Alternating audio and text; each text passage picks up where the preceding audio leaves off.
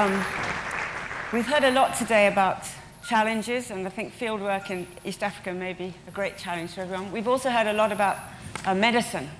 Um, being a paleontologist, one of the problems I always have is, um, or one of the questions I always have, and the skepticism is about evolution.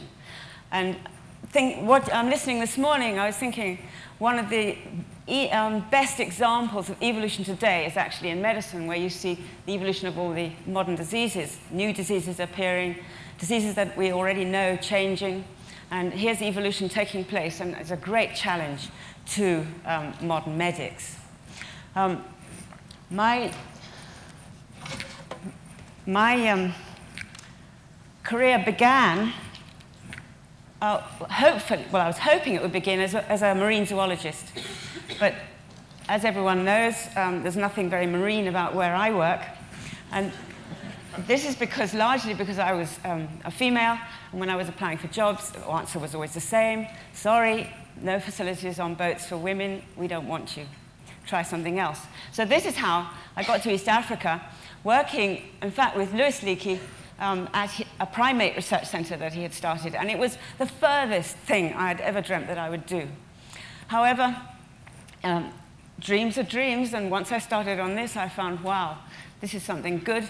Um, I met Richard, and Richard invited me up to Turkana, and that's how I got into um, grubbing around in the desert looking for bones. Just to put you on the map very quickly, um, we're in, um, you can see Lake Turkana there, and um, the whole point about East Africa and the, the, reason it's so rich in fossils is because of the Rift Valley. And most of the fossil sites, in fact, in Africa, for the time interval of the evolution of humans, is in the Rift Valley. There's also some dinosaurs there as well. Um, the, the, what we really have to remember is when we're doing our reconstructions and interpretations, that in fact, we have a very, very biased picture because there's very little going on in the rest of Africa in terms of the fossil record. And of course, humans were evolving in the rest of Africa. So always with our interpretation, we must be very um, careful about what we're saying. Um, East Turkana is a lake 120 kilometers long, oh, sorry, 160 miles long, so it's huge. And the amount of exposure around the lake is absolutely enormous, which is why we have spent now nearly 40 years looking at the exposures in this area, and there's still more to do than, than we've actually done already. And we go back now today again and again, and we're still finding fantastic fossils and evidence of um, early humans. The, um, the Turkana, the Lake Turkana is named after the Turkana people.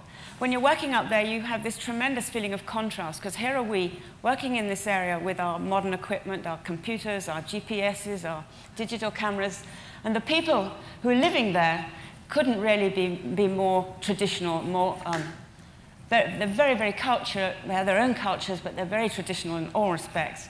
And you see them sitting in the, land, in the sand rivers watching us, and you can just think, what are they thinking? Here's us with our enormous amounts of equipment, and um, tents and this and that, and they have absolutely nothing. Turkana is um, basically um, semi-arid desert, lots of badlands, and we're wandering around trying to interpret this into a detailed story of human evolution and, humanity's past. And so that's our challenge, is how to do this. But at the same time, we're trying to have a bit of fun. And um, in the early days in 1969, when I was first up there, we um, were, were having our fun on camels. And at that, that time, um, we found our, uh, or I was at present at the first um, discovery of, that I had witnessed. And in fact, it was the first discovery that Richard had made of a human skull. And this is the skull he found. And this was sitting in the sand river, as you see it there.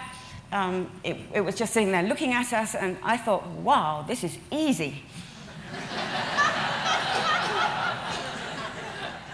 Things are now different, and in fact, they became different very quickly. Uh, this was 1972 when somebody discovered a whole lot of um, skull fragments eroding out of a hill. Um, Richard tried to stick them together, but didn't have much luck. And you can see I'm there trying to get my fingers on it. I'm holding in my arms um, Louise, our eldest daughter, who you can see even then she's interested. and now she's very actively involved. And um, this particular skull required six weeks of careful sticking all the pieces together. And at the end of it, we had a really fantastic specimen. So they're not all sitting in the river looking at us. Um, so what are we trying to do? As I said, we're trying to look at this, these badlands, look at all these rocks, and try and make a story. And one way we do it is looking at the geology. And obviously the geology preserves in the rocks all sorts of clues. But you've got to know what the clues mean, and you've got to see them. And if you not, don't know what you're looking for, you're not going to find them. But when we do our interpretations, we're trying to reconstruct the habitat that was there 4 million years ago, 3 million years ago, or however many years. In order to do this also, we're looking at the fossils. And some of the fossils we found are really spectacular.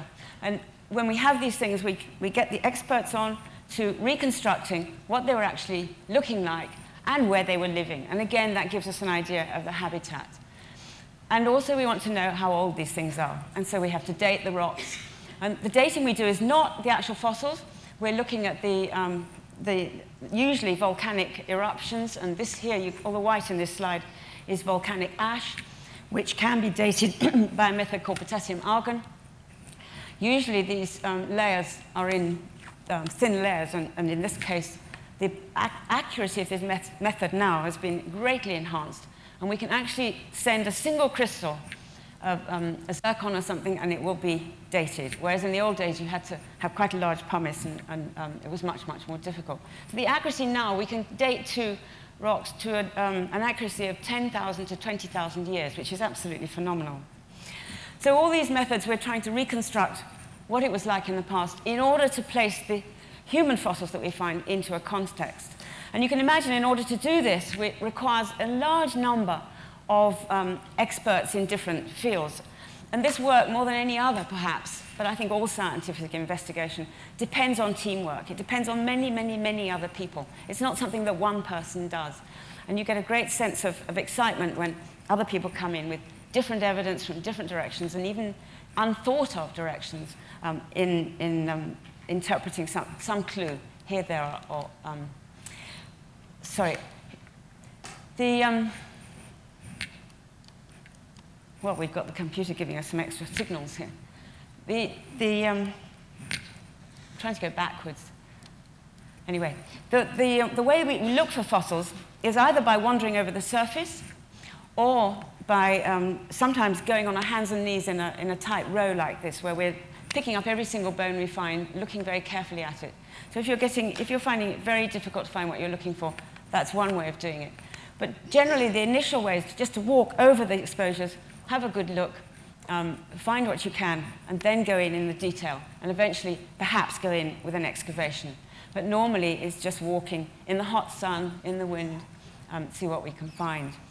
In the first um, 20 years that we were working there, the um, rewards were spectacular. These are the skulls that we found, and um, the challenge now is to put all these skulls into, into a story and to, to show how they relate to each other and how they relate in the, in the end to, to becoming us.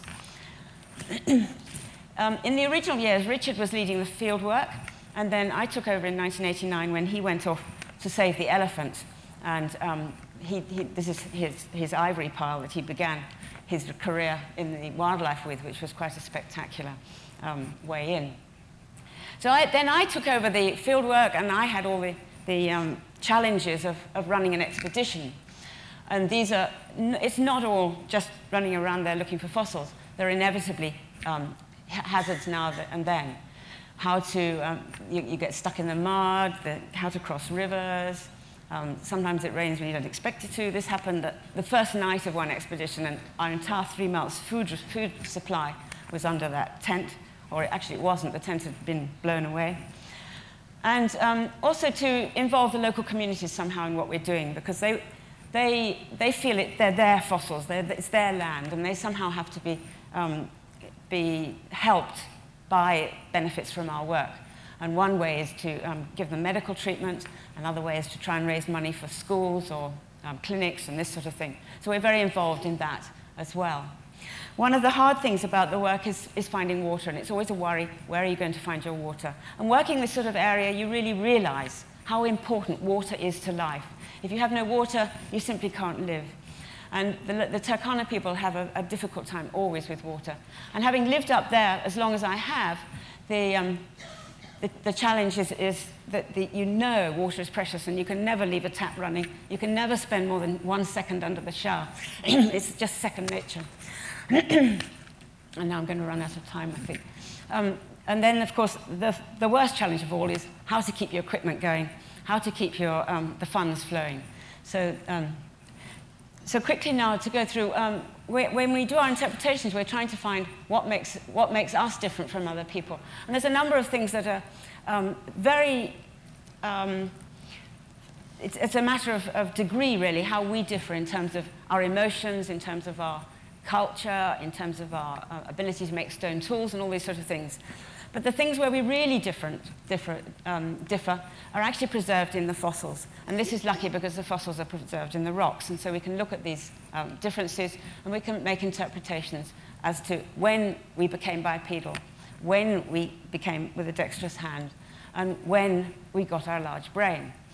Um, the work that Don Johanson did in um, Hadar in Ethiopia, um, unraveling the, um, this species, Australopithecus afarensis, his discovery of Lucy and all the work they did up there, the work that Mary Leakey did at Laetoli um, with the discovery of this fantastic footprint trail, um, went a long way to showing the origins of bipedality and when bipedality began.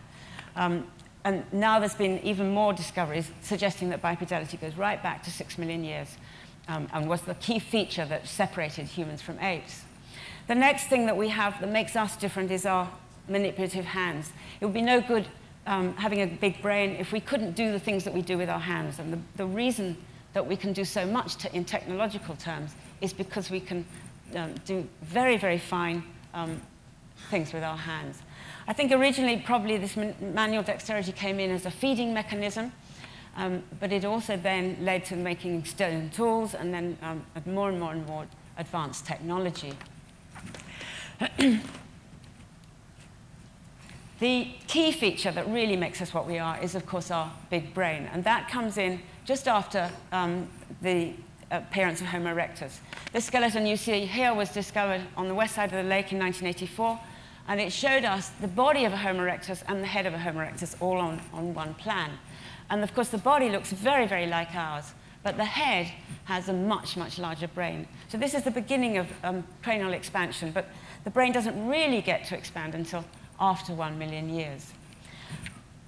And so putting all these things together, um, then we can, we, we can actually now predict. There we go. Um, when these things happened and in what order they happened. And the, the, the bipedality leads to manual dexterity leads to encephalization. We can also see when these things happened. And um, the bipedality is clearly the first between 7 and 6 million.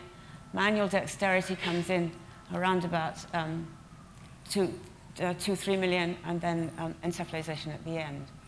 Now, just to quickly to, um, have I got the time to do this? Timing. Just quickly to go through, um, the, some of the major discoveries that I made um, in the last few years was really to, to go into detail about all the, all the, the um, skulls we had found showed tremendous diversity in the end part of the record, but very little in the beginning. And so I was trying to see what happened um, in the early stages. this thing's not working very well. and whether um, Australopithecus afarensis, Don Johanson's find, was actually the original hominid ancestor. Um, this, is a, this is a sequence of slides just to show you how hard it is to find things. Um, and, that, and, that, in that previous picture, um, is where the mandible was. Sorry, this thing's just not, okay. Um, so there you are. This, and it's really, really is difficult. One has a search image and you're looking for what you can see. When we um, excavated this, we had this wonderful mandible, and on that we named a new species because of its very primitive um, features that look very, very ape-like in many ways.